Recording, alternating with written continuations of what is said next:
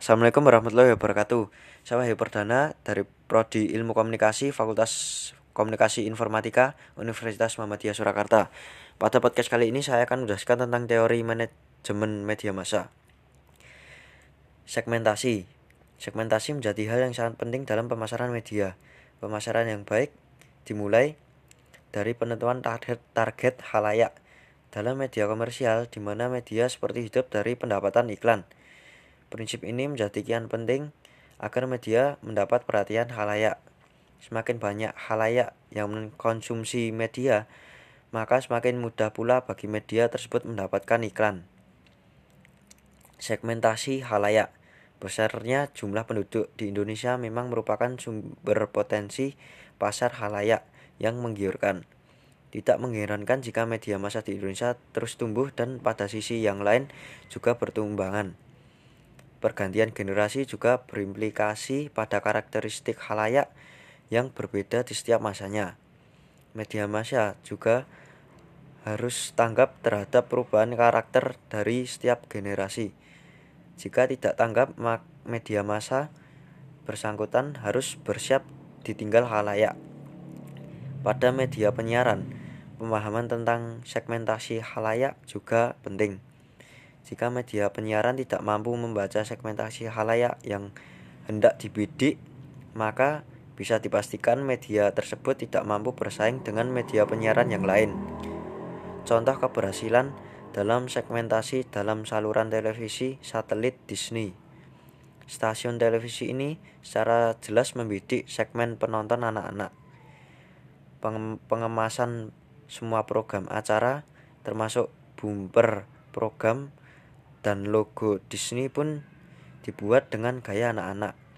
Film-film yang diputar juga jelas hanya film anak-anak.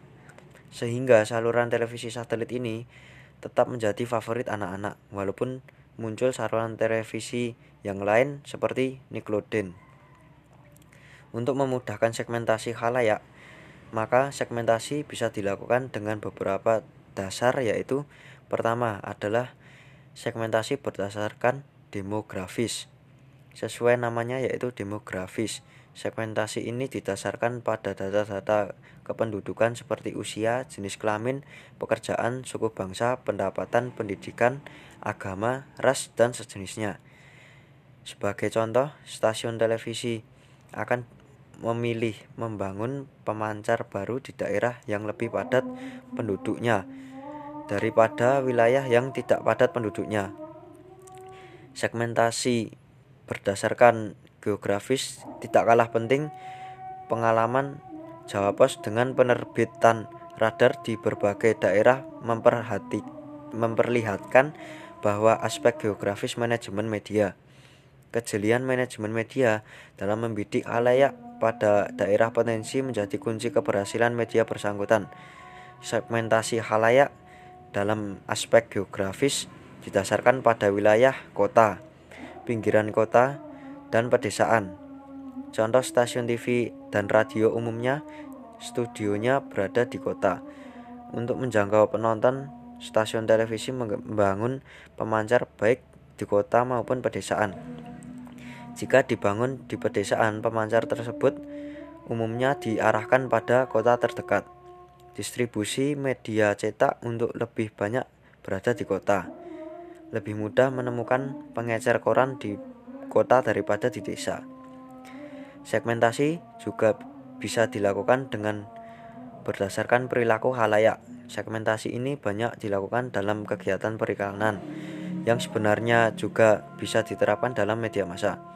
Segmentasi ini disebut sebagai segmentasi behavioral, yaitu segmentasi yang didasarkan pada beragam variabel yang berkaitan dengan perilaku halayak yang umumnya adalah status, tingkat sosial, purchase occasion, dan benefit show.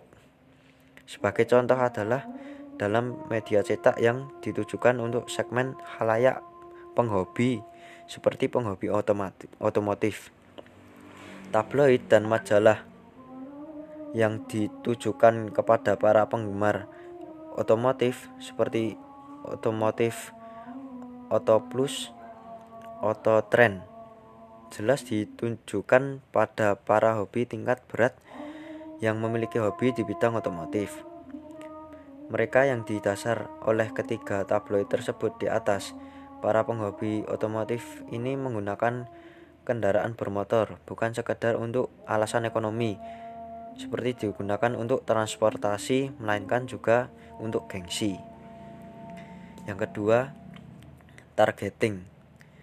Tahap targeting dilakukan setelah institusi atau perusahaan media yang melakukan pengidentifikasian beragam segmen sebagaimana yang tersebut sebelumnya. Setelah pengidentifikasian selesai perusahaan melakukan kajian atas segmen tersebut dan kemudian dipilih segmen yang menjadi sasaran. Segmen yang menjadi sasaran inilah yang disebut sebagai targeting. Dalam targeting, media baru ini juga harus mempertimbangkan mengenai hambatan yang akan terjadi untuk menjangkau halayak pembaca yang dibidik sebagai target pasar pembaca. Seperti mengenai jalur distribusi yang harus dipersiapkan dengan baik agar koran mampu menjangkau publik pembaca dibidik. Dalam proses penentuan target, media dapat melakukan beberapa pilihan model targeting, yaitu satu konsentrasi pada segmen tunggal, kedua spesialis secara selektif, yang ketiga spesialisasi produk, yang keempat spesialisasi market, yang kelima jangkauan semua pasar. Contohnya Jawa Pos adalah salah satu koran nasional yang cukup fenomenal jika hampir semua koran nasional yang lain berkantor di pusat Jakarta, Jawa Pos justru memilih tetap berkantor pusat di Surabaya. Jawa Pos dikenal salah satunya dalam berita-berita olahraga yang lengkap dan berwarna. Yang ketiga, positioning. Positioning dengan demikian dapat dimaknai memiliki tujuan untuk mengakusisi satu kata yang menjadi ranking dari produk tertentu dalam pikiran halayak. Keberhasilan media melakukan positioning menjadi kunci dalam rangka menjangkau dan memenuhi kebutuhan halayak pada media. Untuk itulah perusahaan media harus mengidentifikasi halayak secara tepat.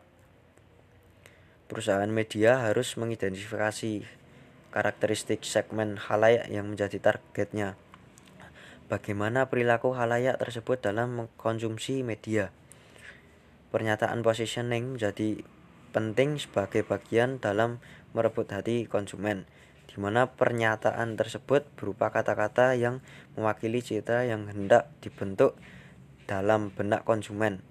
Kata-kata tersebut harus kuat, dalam artian menunjukkan keunggulan dari produk media yang diwakilkannya atas media kompetitor.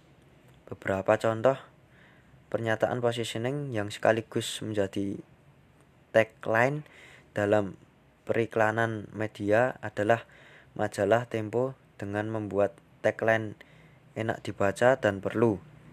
RCTI dengan pernyataan RCTI oke. Okay. Kompas TV dengan inspirasi Indonesia. Yang keempat, formatting Format musik adalah format yang paling mudah ditemukan dalam di stasiun radio swasta komersial.